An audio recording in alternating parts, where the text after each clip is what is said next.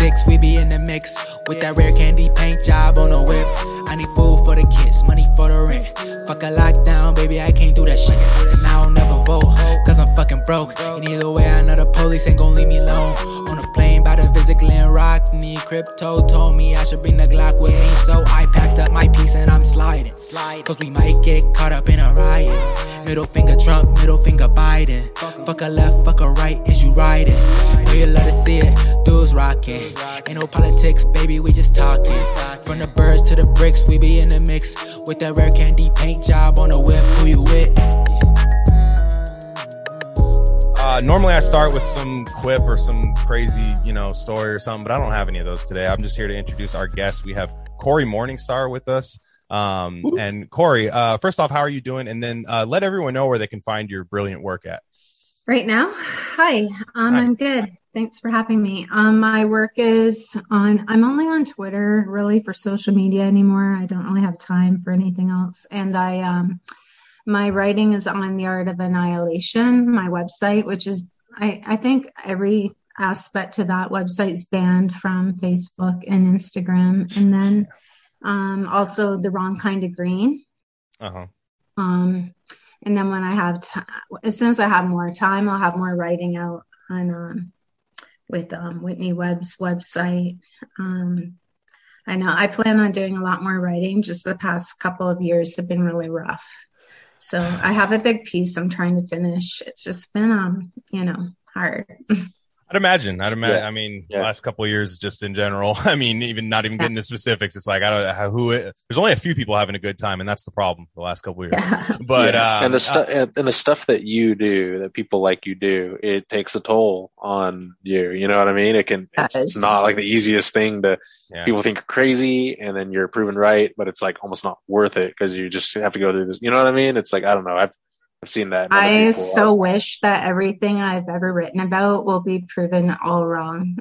yeah, yeah exactly that's the thing Exactly. is like there's no winners yeah exa- yeah yeah, that'd be great. Mhm. yeah, and and you know, it's it's like sometimes I, I I'm kind of newer in terms. I mean, you two have probably both had longer on the skeptic side than I have. I'm fairly new to it, and I was infinitely happier when I didn't know anything.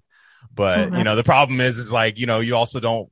You also see the, the the horrors that's going on. You're like, well, so everybody has to know this. You know, everybody has to know uh has to know about this. But you know, I, I could I can only imagine how uh how that weighs in on you. But uh, you mentioned Whitney Webb. Um, that's Unlimited Hangout, right? That's uh, Mhm. that's her her big thing. That was uh, uh an episode that you did on her podcast, Unlimited Hangout, where you talked about um climate activism and just climate change in general. I recommend everybody go listen to that because it's a really fantastic show. But let's jump right into that. Um, I'm having um we're having a panel this week, Whitney and myself and I think um maybe Iain Davis. So that should be great. That's going to be all about COP26. And um I don't know, we're doing some sort of panel. We're just gonna wing it. yeah so so let me start by saying this um because we come from like somewhat of a dissident side there's a little small twitter group i guess that we're a part of and it's it, it- it's reactionary in a good way and sometimes a bad way where some people who are jaded by somebody who might have supported the green new deal just out of out of naivety just like oh well this sounds like good. This is something that I, that i'd support. But then once they find out that maybe that's just kind of ngo nonsense and uh, all that they kind of realize okay climate change isn't real now. That's kind of the next thing they go to. So where where are you at as far as like is is climate change real despite all of that to you Yeah, I mean, I've noticed a lot about that. Even I do a podcast. Um, it's called Aesthetic Resistance with John Steppling and Hiroyuki Hamada, um, uh, an artist from New York. Um, Steppling's a playwright, and then there's Vroom Matur. Matar, I'm not sure if I'm pronouncing his name right. He's from India, and Johan, I'm from Sweden. And anyway, I um, John more and more, I think, because of the whole COVID um, narrative and all of that, is becoming more doubtful of climate. And I notice a lot of anti imperialists are really um, sort of, you know, not believing the climate thing. I've I used to, I mean, that's where I started doing a ton of work on climate change. And so I understand why people, um, you know, come to distrust that narrative as well, because, you know, the whole COVID thing and everything else, the politicians are, you know, obviously liars and you can't trust the system um, or the nonprofit industrial complex for that matter.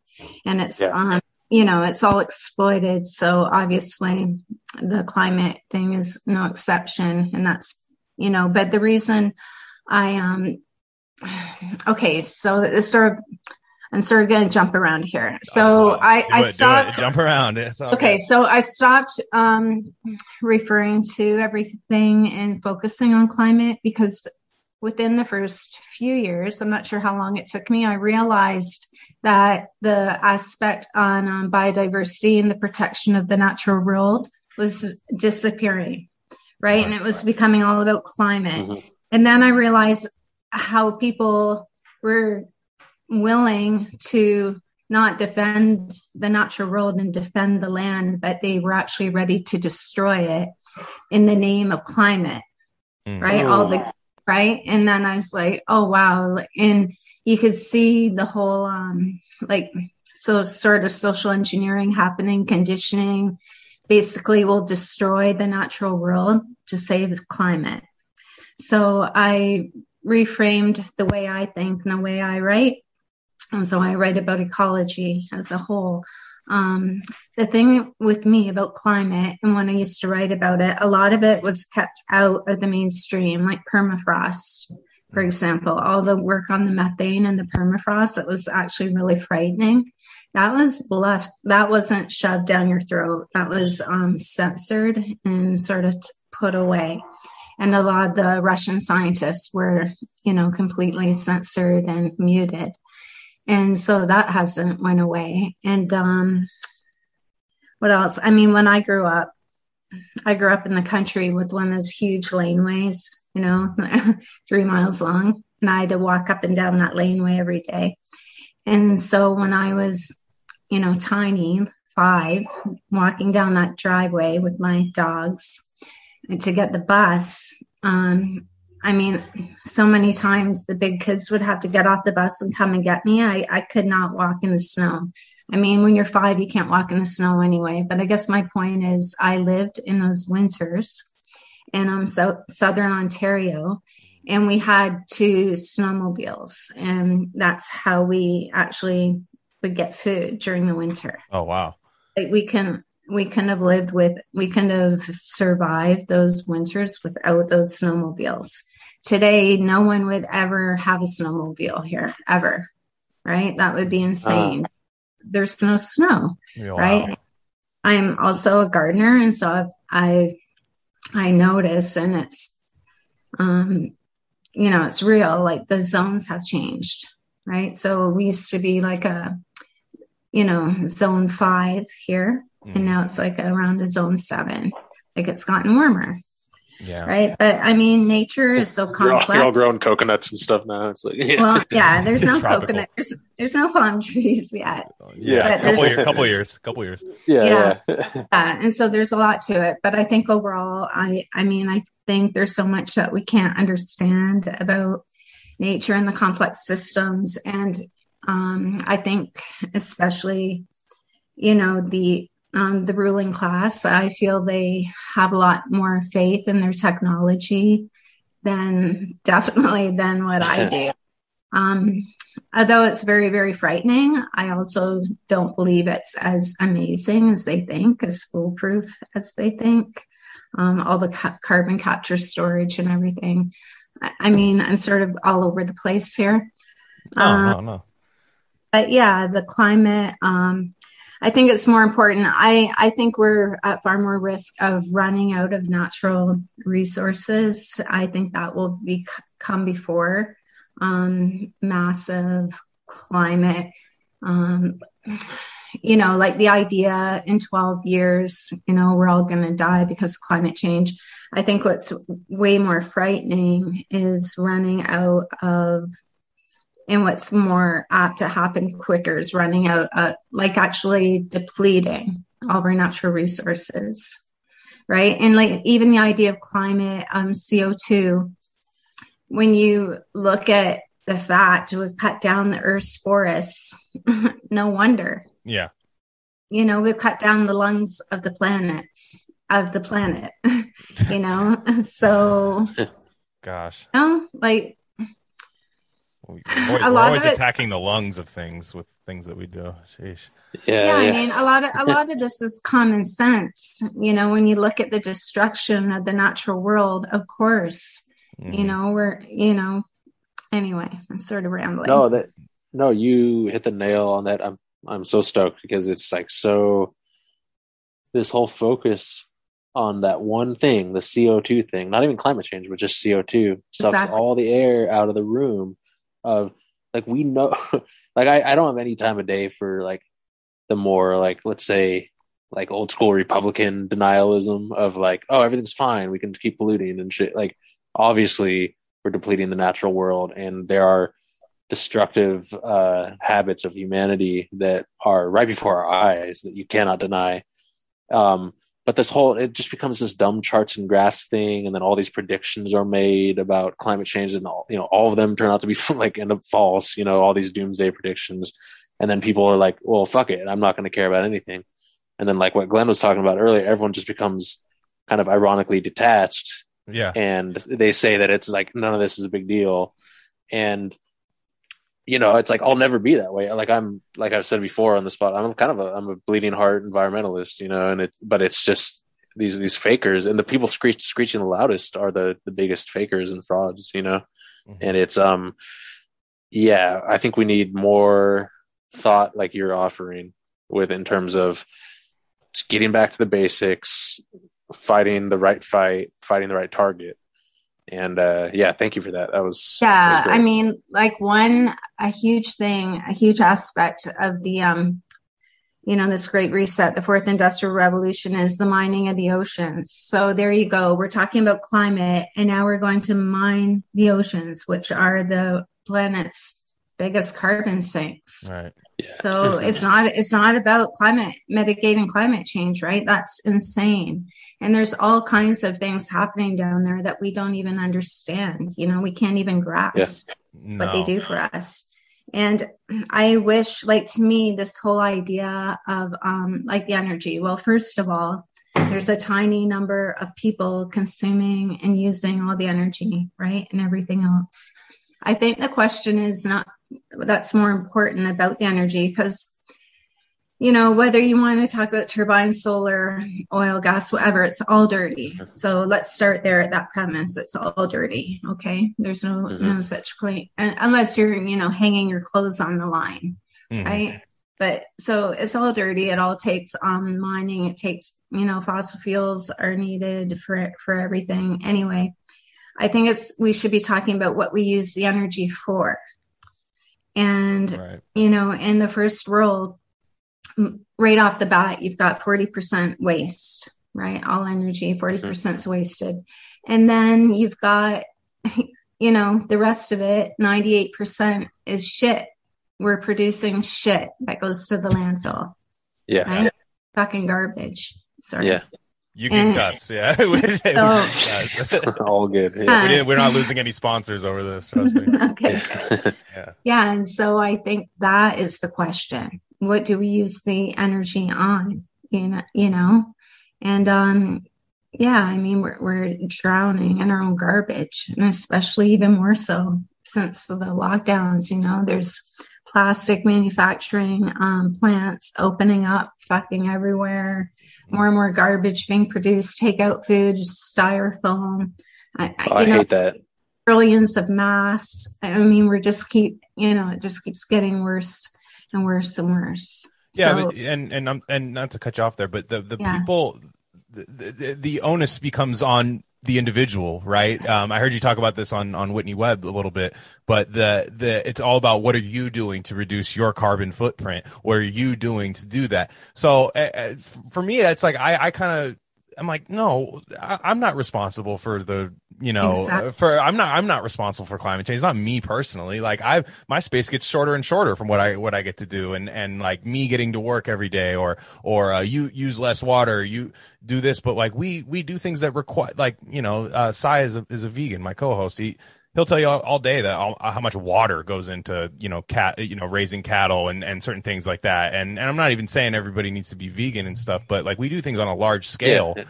That really, I mean, the carbon footprint thing is so scary to me because it's almost like you need to like like it, it's the same thing with covid to tie it in with covid it's like you're doing something wrong like you you the individual are the reason we're still in here rather than that like it's it's all one thing right Yeah, I mean, that's huge. And to have the climate conference again, you know, COP26, it's actually insane.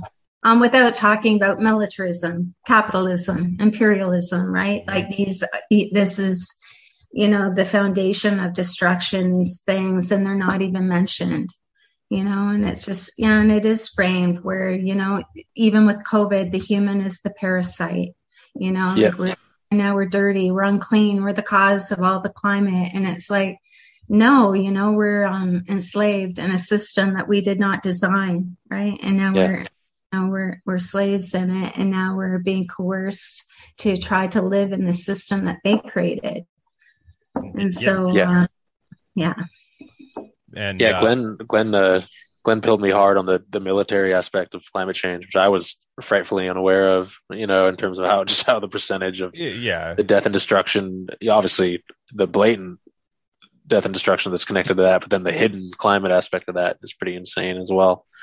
yeah and it's like you you you Yeah. basically spread out american emissions over to countries that aren't even admitting as much by setting up shop in their country and then you're you Mhm. know and then you're putting the the guy who has a 93 Toyota Corolla, that guy needs uh, extra fuel checkups and uh, emissions checks on his car because he's driving uh, two hours to work because he can't afford to work where he lives. Therefore, he's Yeah. polluting the world. And um, yeah, it's it's just basically the same. Like the way I look at it as a metaphor is almost like a company that has a safety program. You know, the safety program is meant to take away liability from the company, not necessarily to keep you safe, right? So the safety company has investigators to make sure that you are at fault for most things, right? Occasionally they'll take responsibility for something, but for the most part, they're out they're out there to make sure you're wrong for it. And that's always the way I've looked at this Greta, the AOC stuff, where it's like I look at Greta and it's just an angry like I, look, I understand there's other factors in it, but like when you look at Greta, it's like you're you just look so mad at me and like I didn't do anything wrong. actually, that's failed part. Yeah. that's part of if you go back to um okay i'm gonna have to go back here. Um what's her name? Anyway the book that they wrote um pre sort of pre greta at the same time on the climate communications. That's deliberate that angry look where you don't smile and don't laugh.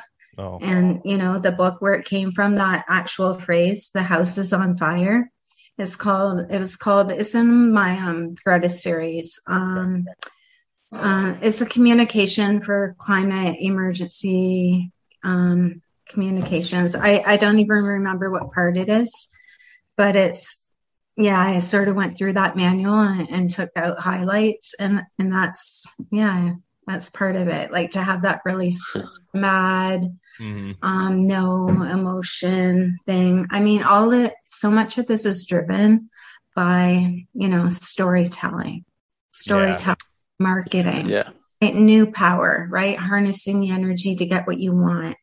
There, there's so much um, behavioral change, um, psychology behind all of this. Not just with the COVID, um, sorry, not just with the climate, but also with the COVID, which is two sides of the same imperial coin, right? Like um, it's all interwoven. Yeah, exactly. Yeah. And you you like this green the Green New Deal specifically um, was something that when I was really getting into like like I, the, the whole reason I'm talking behind a microphone right now when we first started was we kind of both got into like the Bernie campaign. We're like, let's get Bernie in there, and Bernie had was very much attached to the Green New Deal. That's what we need. It creates a million jobs. It um, reduces our emissions. It, it's the end all be all. But I mean, you know, just the more you you hear about it, like, and I and I'm sure uh, Sai, my co-host, is gonna is was a little bit more hip to that than I was, just because of the whole. Uh, just being a natural skeptic of somebody saying we're to end this uh, from up top and it's the ruling class and then seeing the usual names attached to it that are usually attached to destructive things so like um, i guess my question is as far as specifically the green new deal um, when you first heard that, you had to have been, just been like, "Nope, sorry." Me? yeah, I mean, I don't know. Just knowing what you know, like I, I didn't figure it out till later, but I'm sure as soon as it, you heard Green New Deal and saw the names attached to it, I'm sure you you felt Yeah. tone. Yeah, I would love to find something that I'm like, wow, this is legit. you know, this is great. Um, yeah, I mean, the Green New Deal, you can go back to 2009 and you got the UN at that time almost ready to launch it. You have Al Gore, you see um, headlines, right? And they're connecting it to um, ecosystem services at that time, monetizing nature and the Green New Deal. But they're very, very um, upfront at that time. That's about rebooting the economy. That's about economic growth, right? That was right after that last orchestrated um, crash or whatever that was in 2008, that crisis. And um, for whatever reason, I don't think the accounting was ready for the monetization of nature at that time. And so it got pushed off. And then when AOC introduced it again, you can take it right back there. Um, the people that brought in AOC, they're connected to Avaaz. And then a few months later, you've got um, the United Nations releasing a great big 200 page report about the global Green New Deal. And then you jump forward uh, a few months later and you've got C40 cities having a great big conference. C40 cities is Bloomberg and Clinton. Oh. And then you go to C40 cities and you've got AOC there at the global Green New Deal. You've got um, We Mean Business. You've got Al Gore. Um, you've got Shiva. You've got Vandana Shiva even. Um, Don't tell me Bill Gates is involved. Um, Oh, I want to hear. I want to hear your Vandana Shiva thoughts too. But uh, Yeah, don't tell. I just don't say Bill yeah. Gates. I don't think I could survive. Don't tell me he's involved. He's I not. didn't come across him in that Okay. way. all right. No, just Al Gore saying um, inequality, you always need a little. And then he gave a big spit speech about inequality. Then he Um, drank a glass of water made from human shit. So anyway. that's our that's our thing these days. Yeah.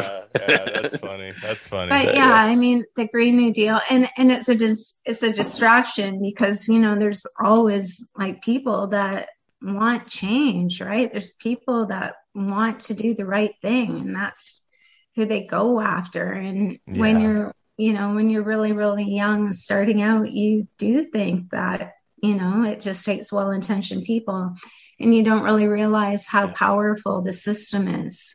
And so Yeah. they you know they really exploit those people and those people are really distracted Mhm. when meanwhile everything's already written you know like it's already Ah, and it's going to be carbon capture Oh. storage nuclear all these things that they don't talk about but they tell you oh no you know you know write write your ideas and we're going to take them all into account. We're going to work together.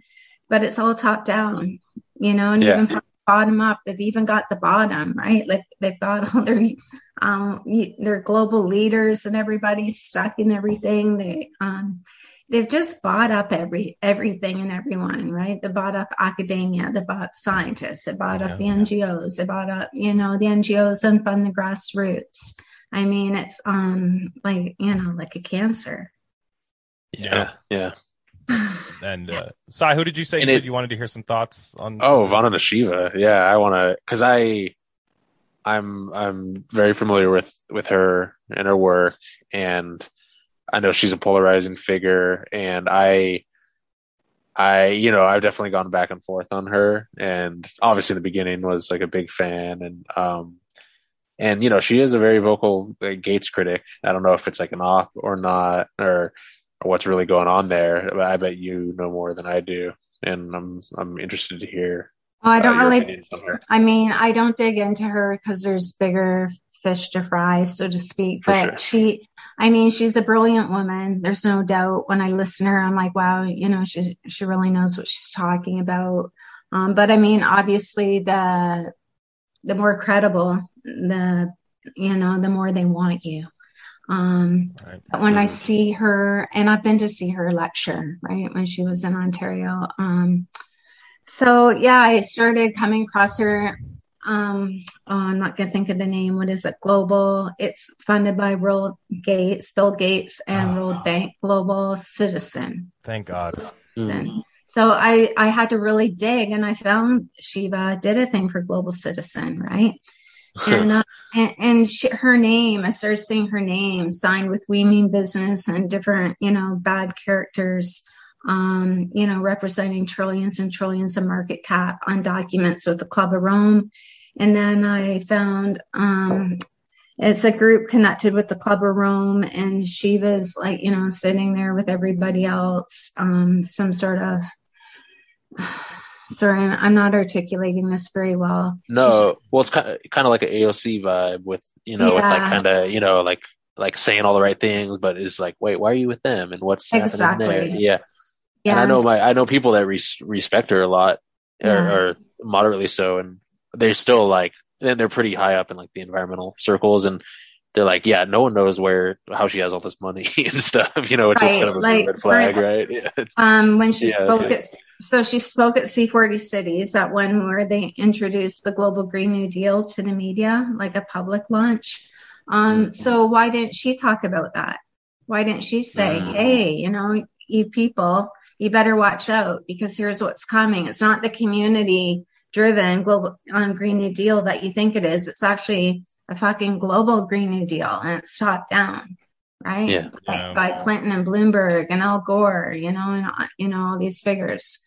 And so, yeah, it, it's not, it's not, um, you know, hundred percent honest. It's not honest. Yeah. Right. So, right. yeah. Yeah. So, okay. Now tying this all in because it is all one thing. Uh, the the Great Reset. This is uh, this is something to preface this for our listeners. Uh, some of our listeners are all in on a on a Great Reset. Not not that they support it, they just believe in it. Um, that it's that this is what all this COVID climate change stuff is is leading up to is a, just a, a reset of society and the way we do stuff. Now, some people, um, these are kind of the same people that are jaded on climate change, whether it exists or not. Um, there are some people that I talk to. Um, they're just kind of dissident people. They they think that the ruling class, the elites, whoever you want to, whatever name you want to call ruling them, the, the, gates, yeah, ruling class. There you go. That whatever they think those people are inept and not smart. They think this is all just them control a controlled demolition of society, somewhat, but not really. They're kind of just trying to get out, make as much money as they can, and let it all blow up, um, without really any end game to it. Right. And I don't I don't agree with that personally, but I just wonder if you could articulate like these people clearly know what they're doing, right? Oh God. Yeah. I mean this is this is not just years in the making. This is decades in mm. the making. Right. And um they don't make a they don't make a step without knowing exactly what they're doing. And that's part of the problem. Like when I'm finding things, I mean they go back so long like yeah. even to yeah like i'll be looking at something and um you know i'll find an article and it's like oh 2004 i mean this stuff started so long ago the monetization of nature the financialization of mm-hmm. nature mm-hmm. has been going on for you know at least over 20 years right like mm-hmm. over 20 years it takes a long time they have armies of think tanks and foundations and ngos right? Even academia, like they they have armies of people who just work on this stuff. Like it's hard for us because we don't have the army. Everyone's been bought up into their, you know, movement. Mm-hmm. Um, so, I mean, nothing's further from the truth. The Great Reset is, you know, digital identity. That's the backbone. 5G, right? It all runs through the smartphone for now, mm-hmm. right? Until for about 10 years, and then the smartphone will become obsolete. Is that uh, right? Yeah. What, yeah. What, and what, you say just an overall digital ID system replaces a smartphone, you think? So the smartphone right now, like when people say, "Oh, what can we do?" I mean, I've said this for years. If you if we didn't have smartphones, I, I don't have a smartphone, but I know most people have one. If we didn't have smartphones, they would give them away in cereal boxes. in, two, in 2007, Avaaz wrote a paper for the Gates Foundation. Ricken Patel, the founder of Avaaz, right, and Purpose, which is the sister work of Avaaz, which is a behavioral change PR firm in New York. And they wrote a paper to the Gates Foundation. It's actually called um, The Cellular Savior. And it's all about Gates putting money into that into that system right into text messaging and that in the global south and how that would be the best investment going forward that's 2007. I think that paper is written. Um, now look where we are in 2021. This whole thing is through, you know, the the fourth industrial revolution runs through the cell phone, through the smartphone with 5G, right? So that that's the infrastructure for it. Um, the digital ID is complete compliance, right? That's another huge aspect of this, which yeah. people do not see yet. They don't see, but they will see. Um, the digital ID basically, it's called freedom as a service, mm-hmm. right? Your freedom will come to you through your compliance and and as a service to you. Jesus. Right? Just like ecosystem services. I was just reading a paper tonight and it's called willingness to pay. If people are suffering under bad um, haze and smog, if they have lots of um, health problems because of um, dire ecological problems, they're more willing to pay for for cleaner air. Um, we're coming into a time where everything, all of nature will be monetized, right? Water futures the more scarce, the more valuable, and the more, um, you know, a, a, real class war. This is a real class war, yeah. right? And um, yeah, people that think it's all just scattered and everything, I, I, I could not. I, I, I mean, I completely disagree. Yeah yeah, we have strong opinions on that as well.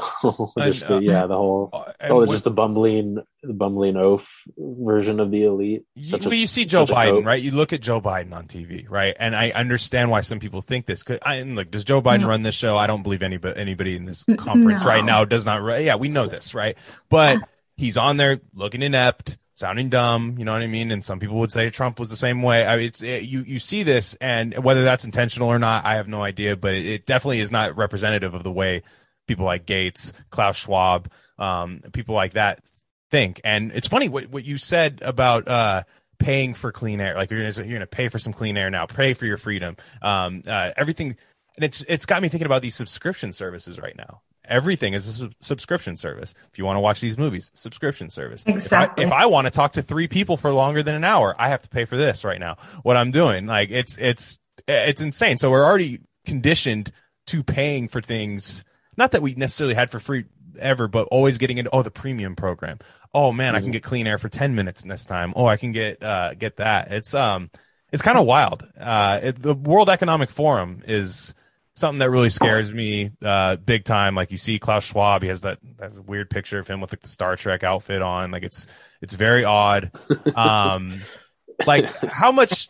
Because because again, the same people that think this is all bumbling idiots, uh, just letting the world burn. Is it? You know, this isn't just a rich rich guy LARP. This is clearly this is clearly like how much power does the World Economic Forum actually have? Uh, it's like a clearinghouse, right? That's what brings all the powers together. Um, and World Economic Forum works really, really closely with the Council on Foreign Relations, right? They're sort of those two are really interwoven, and also the American um, Business Roundtable. Do you know what that is? No. Nope. um, so it's like it's like World Economic Forum, but it's just the U.S. I believe it was founded in the 1970s by the founder of Alcoa mm-hmm. um, and uh, maybe General Electric, I believe. And so it's huge, and they crushed the labor movement. Mm. Okay, they crushed it. And so now with um, World Economic Forum, you've got them the Business Roundtable and MasterCard, which is like a huge player in this. Wow. What? Basically, behind the whole concept of stakeholder capitalism, right? Like rebooting the um, late stage capitalism, creating um, markets out of human capital, social capital, natural capital, um, you know, freedom as a service. If you can have freedom as a service, you can be sure that in the back of their minds, they're also thinking you can have immunity as a service. I mean, there's nothing there, it's depraved, right? I mean, the whole program is anti life and anti human, anti feminine, and it's, de- they're depraved. And so there's nothing um, that's not, you know, there's nothing they wouldn't consider. Um, You know, we, we we've a huge problem coming up with um, pensions. Yeah. Right. There's, um, I mean, pe- it's sort of funny because everyone thinks the population is this huge, huge problem, but it's actually collapsing. And if you look at Council on Foreign Relations and um, World Bank, they all have huge reports on this. McKinsey, population collapse. So you don't have the people being born to care for the people that are going to be retiring, collecting pensions, mm-hmm. no money to pay for that. And then added to that problem, you're replacing the existing people with automation. Mm-hmm. So, what are we going to do with all these people that expect pensions? I mean, the money's gone, right? And a globe, 300, what is it now? $350, 350 trillion in debt. You know, the pension money's not there.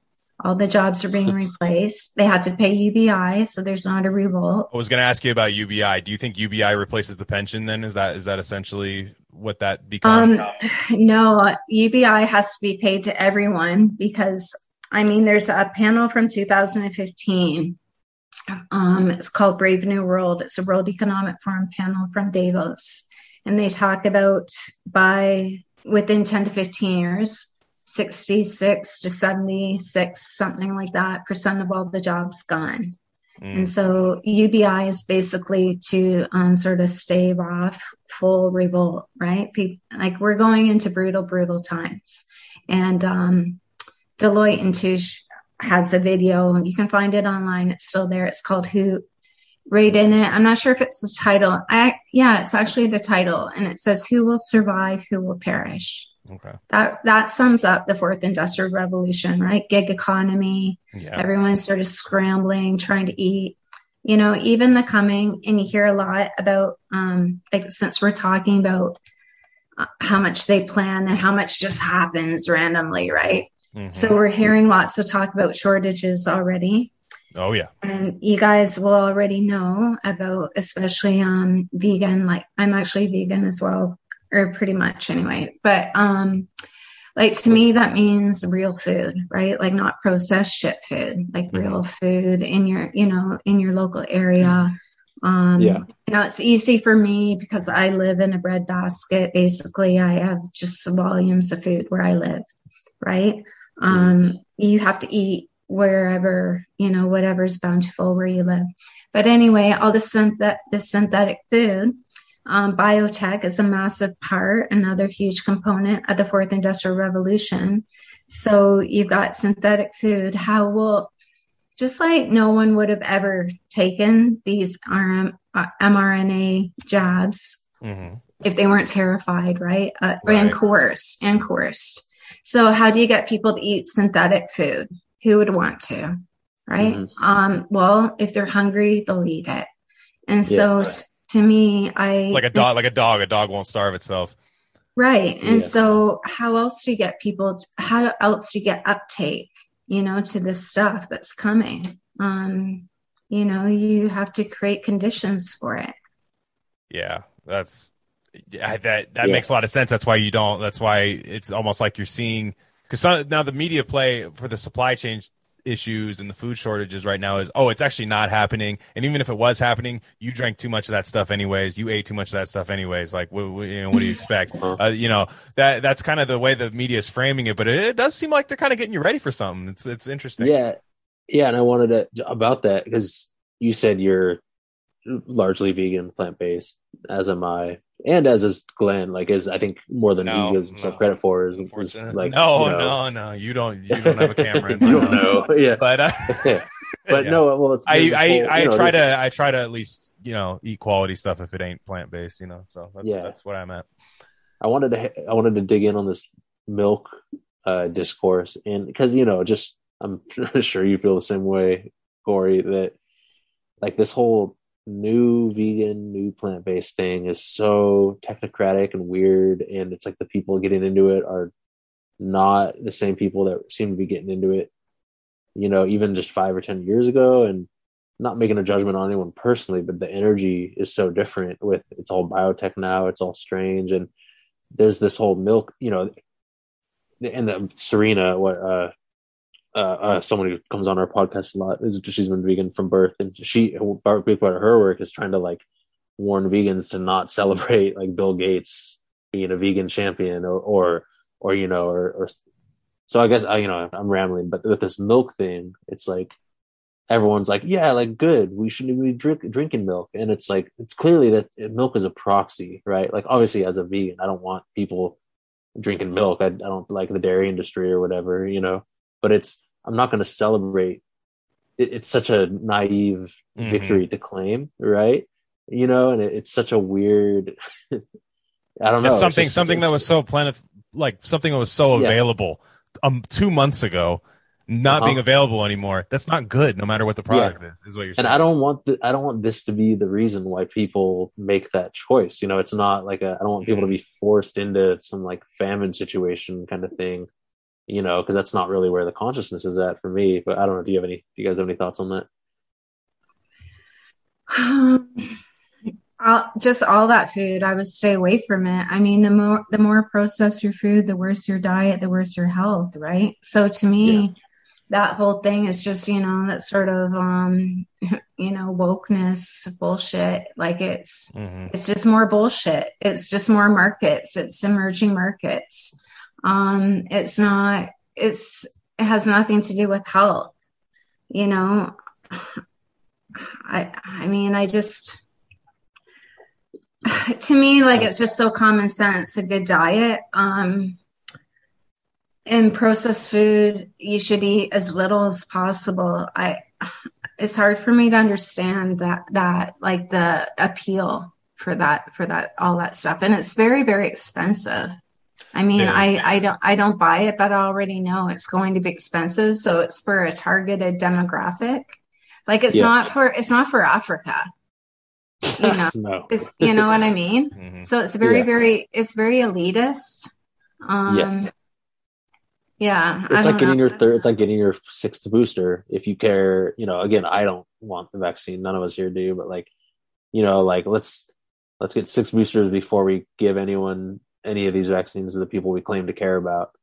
You know, it's just, it's yeah. just a hypocrisy thing, you know, and again, like, I don't want anyone to get the booster, let alone shot one, but you know, it's just a funny, you know, it's, yeah, it's all, it's all a, a privilege thing. It's all a, yeah, yeah and, and, the and the food and the food thing, like the, the processed food. I, I, I probably have the worst diet out of anyone in this conversation, and I still think it's it's decent, you know. But like there is times where I think when you right now you're seeing people, and it's not so much an excuse because you still have other options, but there are some people when you work ten to twelve hours a day, and a lot of it's commuting.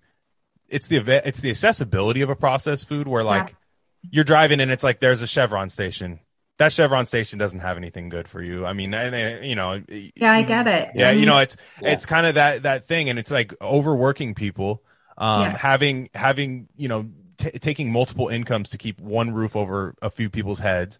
It, exactly. Nobody's at home, you know, actually cooking. Nobody's at home growing food because you don't have time to monitor it and stuff. And and it's that's where a lot of that stuff comes from. And I think that's why it's easier to usher into a great reset where we're kind of all just at a loss and we're all just looking for that solution where it's like, look, there's no milk on the shelves. What now, Bill Gates? What now? Save us. You know what I mean? And, you know, I don't know. Just any of this, any of this stuff. I, I understand why people choose processed food, but I, you know, I do try to at least look at the back of the package when I eat, when I eat something, you know, cause it's, it's, it's, it is a conscious choice. And, and, uh, you know, right now, nobody cares about public health unless you take a shot. You know what I mean? Like nobody cares about about whether uh, yeah, no exactly. none of, yeah like I I know so many people and um, you know that look terrible after the last year and a half. Understandable if you stayed inside and didn't get any sun exposure or anything, you probably don't look good. And but they feel invincible because they took an mRNA shot that CNN spent just 24 hour news coverage saying that if not only should you get this, you need to get this and if you want to do anything, you'll have to get this. So I think that's why people are that's why this social credit program has legs and can work if we don't push back if we don't push back on it because people are already dependent on all this yeah. stuff well the funny yeah. thing is too about that um, what you're talking about health and during this whole thing you've all i mean they round up all the doctors from the beginning if you go back and read the communication uh, manuals on how mm-hmm. to communicate for vaccine uptake, the doctors are a really, really vital element of getting people to for trust. Definitely. And um, where are they on that with the health? Where's the connection to our food, to our water, to being outside, to you know, like the poor, especially poor children, have been like literally locked down, isolated. Not all the YMCA's are closed, all the pools closed. Ugh. Right? They're not Masked. Mass like it's sickening sickening. And so nothing at all about how to get your immune systems to be healthy right? And yeah i agree with you. I mean parents are exhausted right trying to Yeah. work two or three jobs. Um, so it is really hard. And that's why why is there no focus on trying to build healthier communities you know? Um, it's sickening. If you look at the states which had the most cases with COVID, um, 78% of them, um, there was um, obesity, right? 78%. So, because COVID's not going away, another coronavirus endemic. So, what are we going to do? Is this what everyone's going to do forever for the rest of your life? It Mhm. has to be dealt with. If it's 78% connected to obesity, Yeah. we need to deal with that. Pretty easy Right? to diagnose the problem. Yeah. Yeah, there's there's pe- I have friends and family that are like you know pretty obese, you know, and uh have like you know super worried about COVID, which is understandable, but you know, in more of the like brainwashy kind of flavor, and uh, and it's like like one of them I just found out like had you know I thought for sure they were like double triple jabbed with like you know Moderna or something or Johnson and Johnson and come to find out they got the Johnson and Johnson one, and I'm like, like yo, like what's like that's not doing shit for you. You know, you gotta like you gotta lose some weight. You know, it's just it's gotta happen. If you, this is your concern, like you just gotta look at the numbers and figure it out. But you know, you can't say that to someone close to you. It's No, hard, you it's actually to, you're you not even allowed to like comment on that. It's considered Yeah. fat phobic. I mean, not that you, you don't have to do it in a bad way. Like you know, I, it, it's like, but there is, if if you know, it's not really profitable to do preventative health. We think we know that. And that's, Exactly. that's that's not. It, nobody's gonna uh make you know, but but we have you know, and everyone knows the. I, I'm pretty sure we're all in agreement on the origin of COVID. It wasn't. It didn't come from animals and zoonotic origin.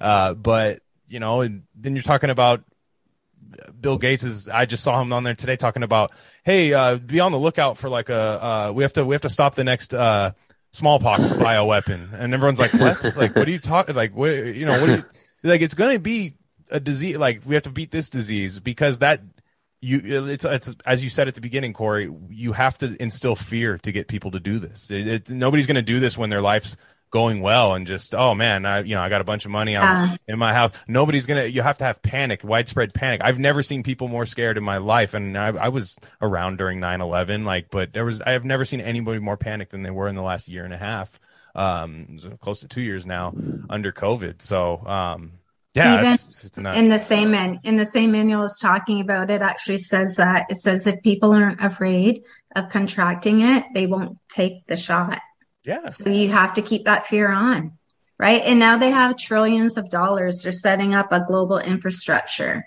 for um, um, dna vaccines now are out in india. The first dna uh, um, vaccines are being um, put out through emergency use authorization age 12 and up. So that's the very hu- first time that humans have been um, injected with um, the dna um, so, and then I don't know, I was just reading about it turns into mRNA in your body. There's another one. I I just posted it tonight on my Twitter and I'm just digging into it, but these are brand new technologies. One, you put um, some sort of electricity over top and it charges the cell and then Oh, it great. goes, yeah, Oh. anyway, all this stuff. So yeah, bio biotechnology, gene editing is a huge another huge component on this. So when people say this is all just you know sort of oh it's just all falling apart oh we we saved you know we destroyed capitalism without doing anything all we had to do was buy you know a vegan hamburger over uh, Yeah. whatever no no um, no you know sorry. It's not going to just um, collapse on its own right? And we're not going to just have you know bloodless revolutions without doing the work and without organizing without knowing your history. Um, but gene editing, basically, all life will be modified um, to suit um, Eurocentric ideology, right? Um, all life, all life, and they will decide what life Yeah. Has significance and what life does not, right? And so we're talking about people that are already completely disconnected from nature. Yep. And this Yep. whole program pushes us further away from nature, where we have to go the opposite. We have to come back to nature. Right. And so the idea that they care about nature or that they care about climate is just complete bullshit. Like it is Yeah. Mhm. the craziest thing. The idea that they care about our health is crazy. It's insane. Where the evidence of is that for? what where's the evidence of that? You It's know, like why it's- why why why why do we all have Teflon in our bodies? How did Yeah. that happen? Right? Yeah. Yeah. And then our governments serve corporate power and capital. Like they don't serve us, right? Right.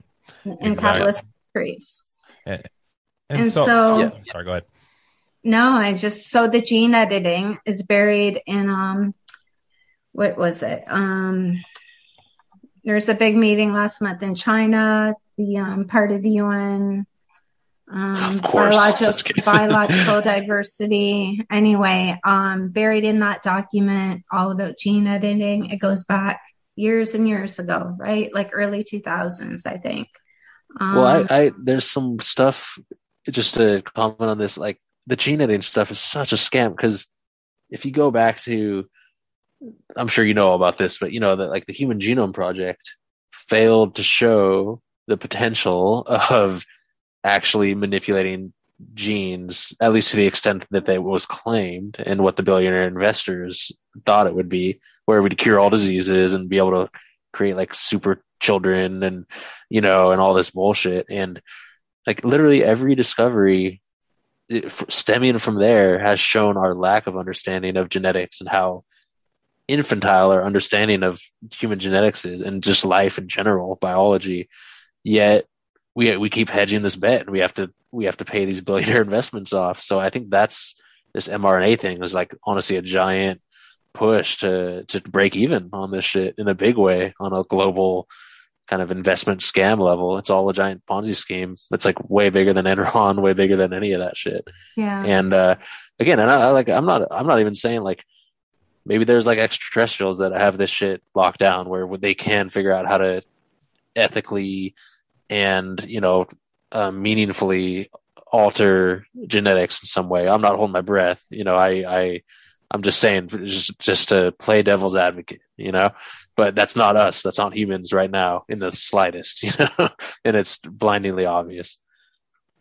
Yeah. yeah i mean the whole thing too people need people need to understand that um the gene editing like that is eugenics right that's Yeah, you know Literally. Yeah. Selective breeding. I mean, yeah and they talk about that the who has a gene editing advisory committee now they talk about that um, one of those people i'm not sure if he's the chair of the committee but he's on the committee and he talks about artificial embryos you know Mm. being right around the corner yeah.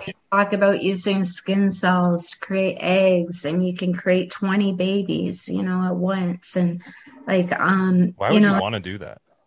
well again you know so so if you think what they think right Yeah. No, I know. It's just crazy. Yeah. right armies right for like Oh, damn. um but yeah i think some people and then you know you talk about social credit some people will have babies right and you won't have Oh, yeah. you won't have them naturally right Mhm. they'll you'll go and get your baby or whatever um yeah and then you'll have you know your like savages will have babies out in the Yeah. forest or whatever that type thing Yeah, I know. Um, That's insane. Ugh. yeah and so yeah it's a huge part of it i mean chatham house did what was it called? I forget what it's called. Anyway in the past year or two chatham house did a uh, big project and they have on a billboard like a jumbotron and it says 1960 on it. And then on the jumbotron has a you know a little tiny baby crawling. It says ask your doctor about gene editing right? Like that's um, definitely a real thing coming um, right? They can make the babies any color. I mean, Africa and India will be the only countries that will have population growth in the, you know, by around 2050. So if you're, um, you know, a very white supremacist um, ruling class, you know, how do you feel about that? You know? Yeah, Yeah. see what you mean. Uh, okay, wow, that's insane. So I have one more. I have one more thing I wanted to talk about tonight, and that was uh, and and this whole idea of smart cities. I've been hearing about smart cities. I've been hearing. I, I mean, I, I put my background up. If you're watching on Rumble, I, I put my background up. It's, it's supposedly this is a meme. It's society if this one dumb thing didn't exist. This is what society would look like. But I've always thought this is a terrible place to live. Like it looks bad. My Yeah. city is starting to look like this, and I don't like it because it only a little bit looks like this, and then the rest of it is slums and tents. Um, now, you said earlier that smartphones are essentially right. If if we didn't buy smartphones, they'd be given to us for free, which brought me back to the Obama phone thing. And actually, in in the in the uh, in my city, there's certain parts of towns where they will give you a free phone, just no questions asked and stuff. So I'm wondering if that's a part of it. But like smart cities are going to be powered by phones, right? And and and 5G. Um, you don't have to go too far into 5G, but just what is what does a smart city look like? How is it different than what like Silicon Valley and New York City look like now?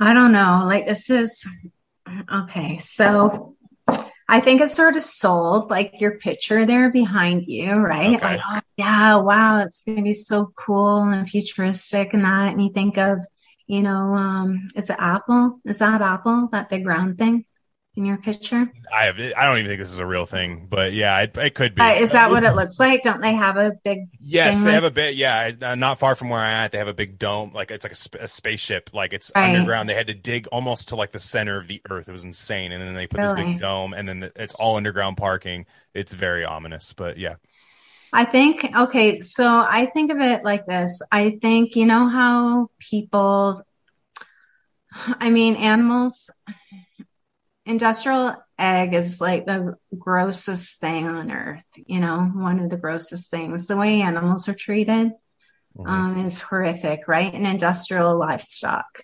Um, and so I, and so I find it crazy that they're going after rural farmers and that instead of after industrial a- agriculture right. um, industrial livestock. So anyway, you know how people don't see it, how it's hidden, right? It's all hidden. Like factories have no windows, right? You don't see any of that. Mhm. So that's sort of the way I see the smart city. You're in the city and you don't see that the the natural world um, it's enclosed. Um, all the indigenous people for their genocide, right? They've all been displaced from their land. Um, we have to mine the fuck out of it, right? Because we need so much more to power these cities. And so the world is being further annihilated, but we won't see it because we're in our smart city, right? And then um, they won't even have real trees in the city because you'll have CO2 trees, right? Metal trees and all this other shit. Mhm. Um, it's again anti-life. Even tr- look- even towers that look like trees, right? Like Yeah, yeah, that, exactly. yeah, If you look at, if you read white papers on this stuff, you'll open up even on a smart city. So you open up a white paper, search for the word nature, you won't even find it once. It doesn't even exist. Wow. It's all it's all technology. Um, so basically, um, your digital I- ID. The reason every single person in the world is supposed to have one by 2030 at the latest hmm um, that is your umbilical cord to the smart city. Okay, so it's like I see what you mean. Yeah, yeah, it's like your complete attachment. There's a let me see, is it Deloitte? Yeah, it's Deloitte. So there's a video online, Deloitte. It's only really short, like 15 seconds, and it shows um sort of a digital animation of a child on a playground playing like on a to- on one of those things you stand on it spins and it shows it shows you all the different all the da- data harvesting all the different points of data that can be collected within this and they're everywhere and so anyway, it's sort of hard to understand how data is now the new oil and the new currency Oh, wow. and everything. Um, but yeah, how to harvest all that. So the smart city monitors, it's absolute complete surveillance and tracking and capturing data. Um, Yeah. and again, anti life, right? Mhm. Yeah. Like the important thing is everyone has to be in front of a screen every single second because that's how you harvest the data. That and all your Internet of Things, Yeah. right? So every single thing being sold, probably. I mean, I hardly ever buy anything new ever, um, but I know now appliances, every single thing is connected to the internet. Yeah.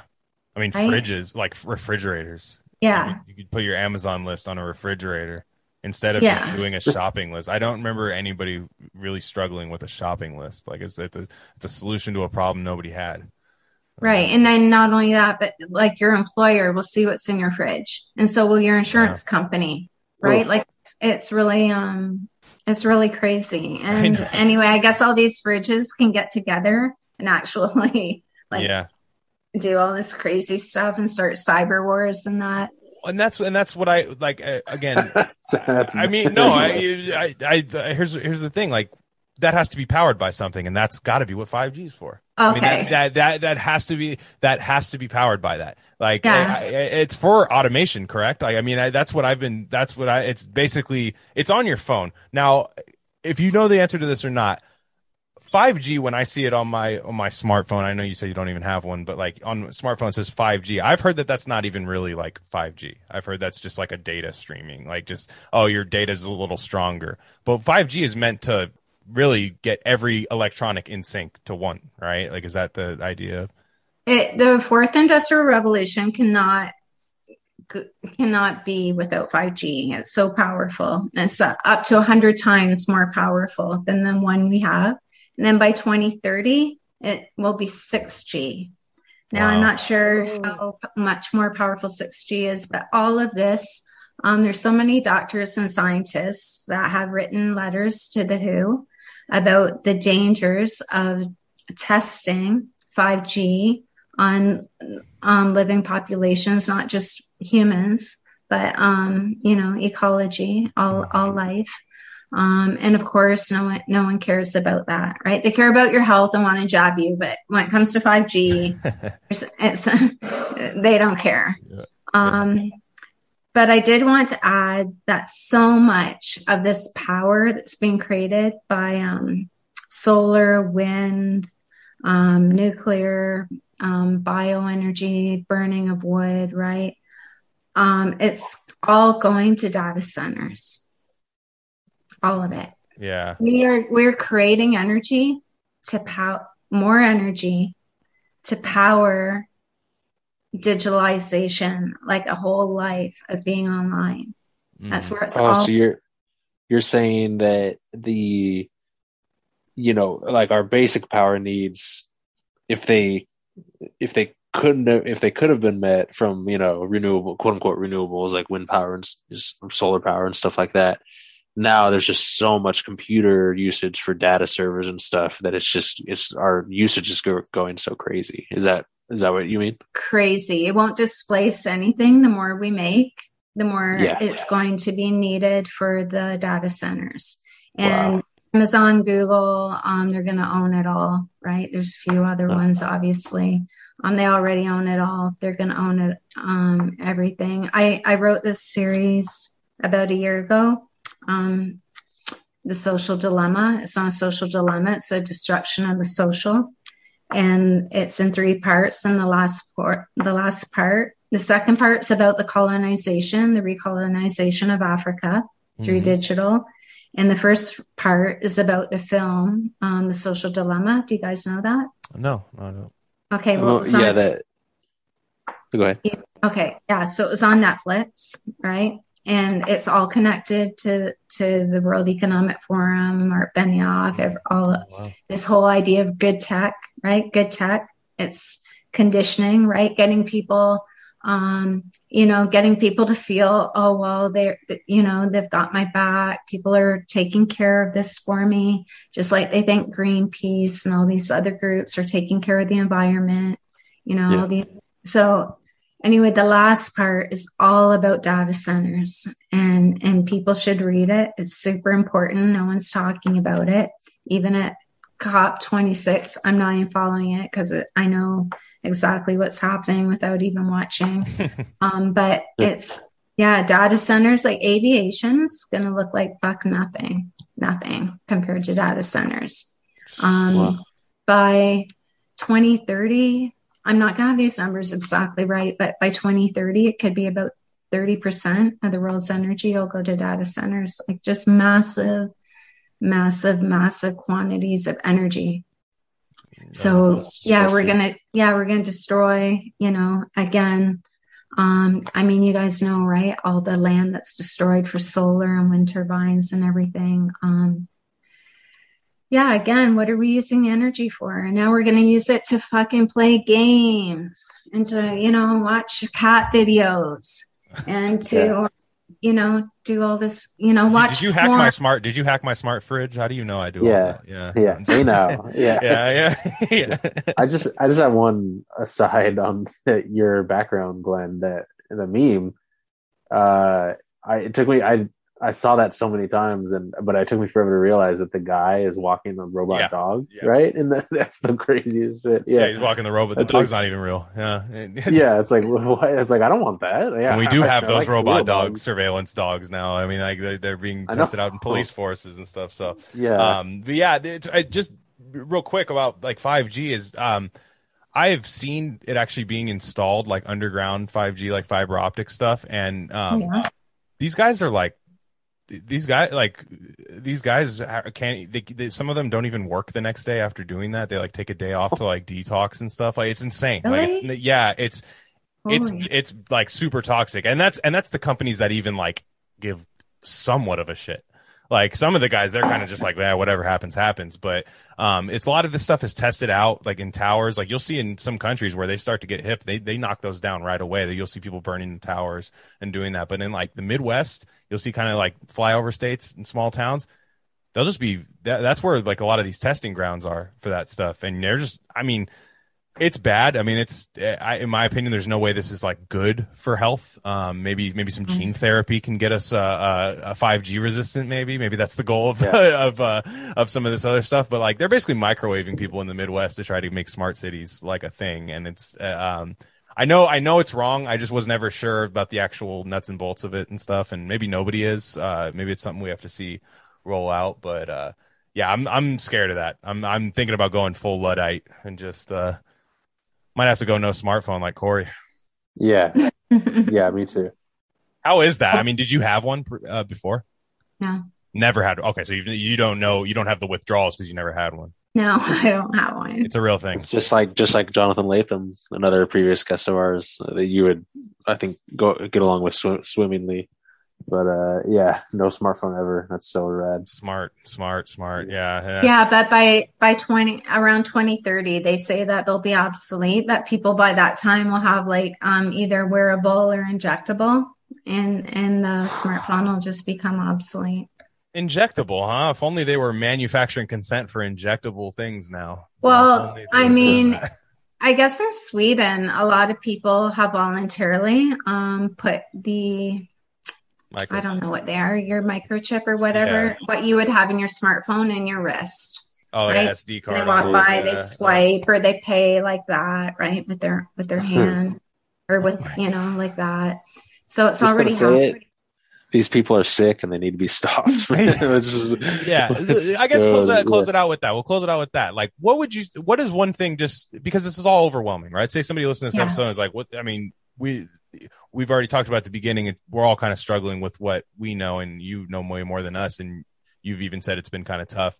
But for somebody who feels overwhelmed right now what are some just some minor changes in their life smartphone aside uh what can they do to just at least you know try to Mm. weather the storm if enough people get it you know? If I was, if I was okay, so if I was 18 and I wanted to know what I could do, I would go take um, I would go to school for demolition. For demolition. Yeah. I'd go to school so I could learn how to safely detonate things, Dang. destroy things. Yeah, that's what I would do. Cool. Because I mean, there's no reforming this, right? There's no Right. reforming. There's no, there's no, we're going to, you know, get a petition and we're going to get everybody to sign it. Um, you know, we're going to do this. There's no reforming this. There's no stopping these people. Um, they're not going to stop on their own. They have to be made to stop, right? Um, so organize. I mean, you have to organize. Yeah. And, and it's difficult because they're building a divisive society. Oh, sure.